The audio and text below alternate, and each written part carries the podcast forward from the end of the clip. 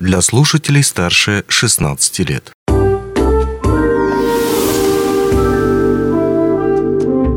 Гости дневного эфира. Здравствуйте, в студии Алина Решетняк. В наши дни каждый второй ребенок подвергается травле в школе. Однако тема буллинга затрагивает не только ребенка, но и взрослых вокруг него.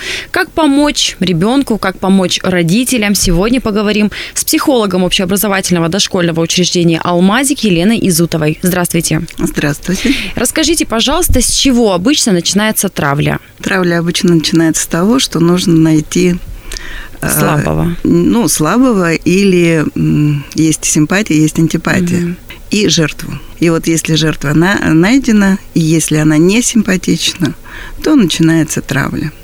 А способы для травли выбирают разные. От вербальных до физических угу. или социальных, то есть э, как изгой или отчуждение. Угу. Скажите, пожалуйста, как разговорить ребенка дома, да, ну, наверное, в основном родителей это касается, для того, чтобы он эти ситуации не скрывал.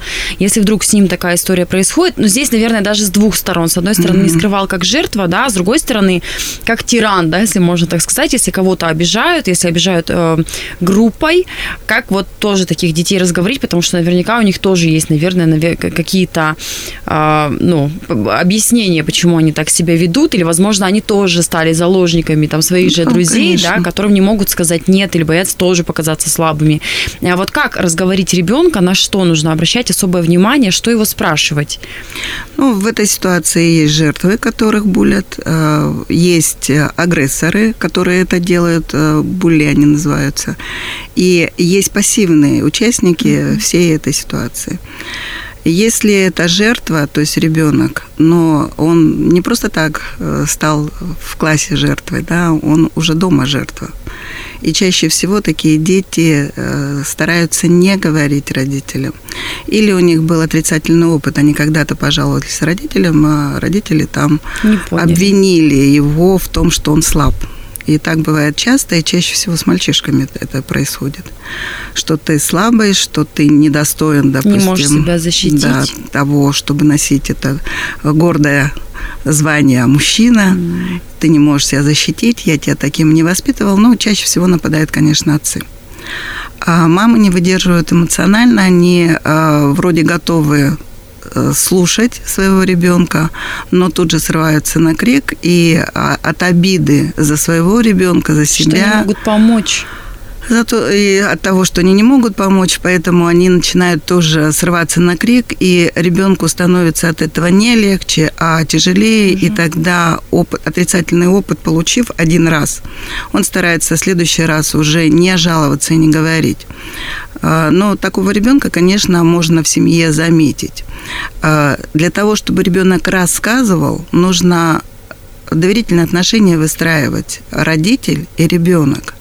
И эти доверительные отношения выстраиваются не на том, а, какую ты отметку получил и mm-hmm. что-то там в буфете покушал, и, например, как ты контрольную написал, а о том, как ты себя чувствовал. Как ты сегодня себя чувствовала? Я увидела, что ты пришел с плохим настроением. Что-то произошло, мы можем с тобой об этом поговорить. И э, если это младший подростковый возраст, то он может сказать да или расплакаться. Mm-hmm. Если это старший подростковый возраст, то он может сказать нет. Но тогда нужно сказать, я всегда готова с тобой поговорить, и как ты можешь готов? сейчас так э, отдохнуть, и когда ты будешь готов, давай мы вернемся к этому разговору.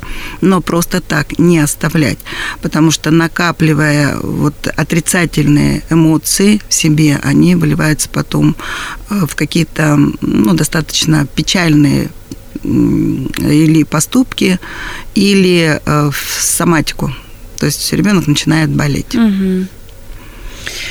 А, скажите, пожалуйста, есть ли у вас, а, ну, наверное, даже у нас не хватит времени, конечно, обсудить примеры работы над буллингом, а, но вот знаю, что есть некоторые последствия всей этой истории, да, которые тянутся за человеком еще очень долгий период времени.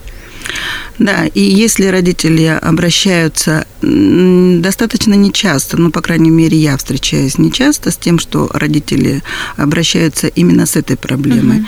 но чаще стали обращаться сами подростки к родителям, что им нужен психолог. И тогда они рассказывают уже психологам о том, что происходит в школе, и также они рассказывают, что а, ну, какие последствия, да, или какие э, причины привели к тому или другому состоянию mm-hmm. или поведению, допустим, ребенка.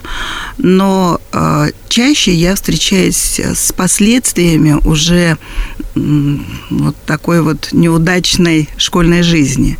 То есть взрослые люди, приходя на консультацию, они испытывают э, разные состояния, тяжелые состояния, которые мешают им двигаться по жизни вперед. То есть быть успешными, быть успешными в коллективе или, допустим, заниматься каким-то своим делом.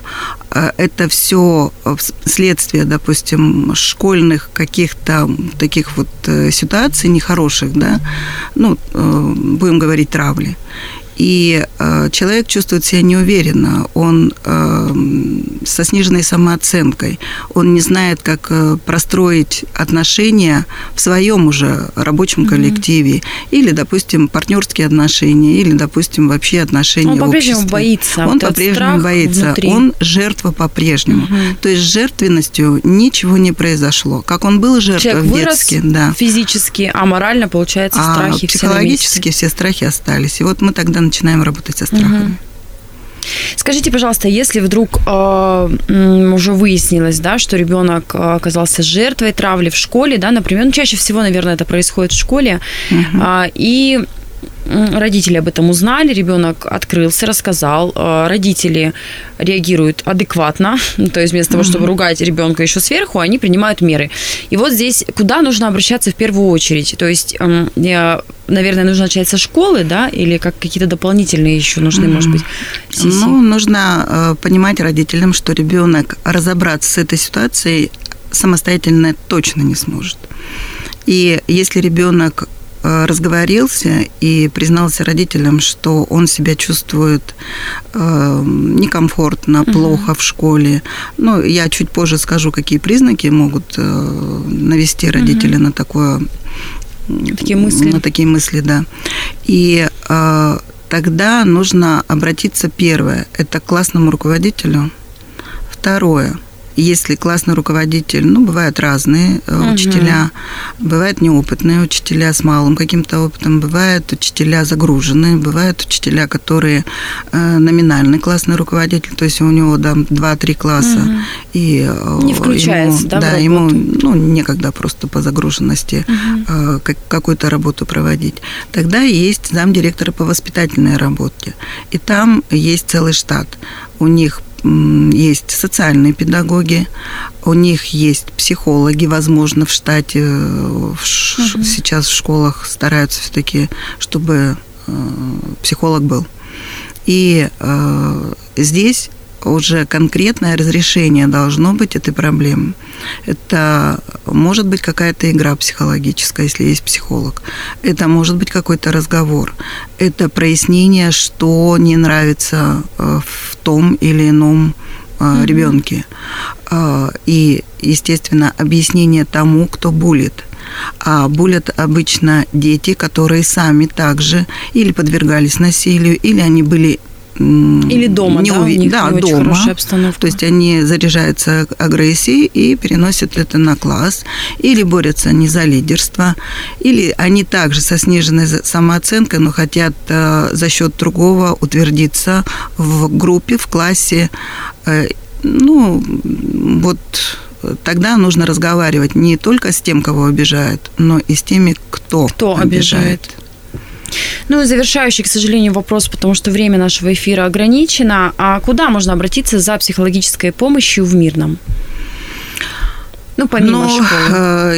Э, про школу мы говорили. Но у нас есть центр доверия, э, куда можно обратиться. Там работает штат психологов.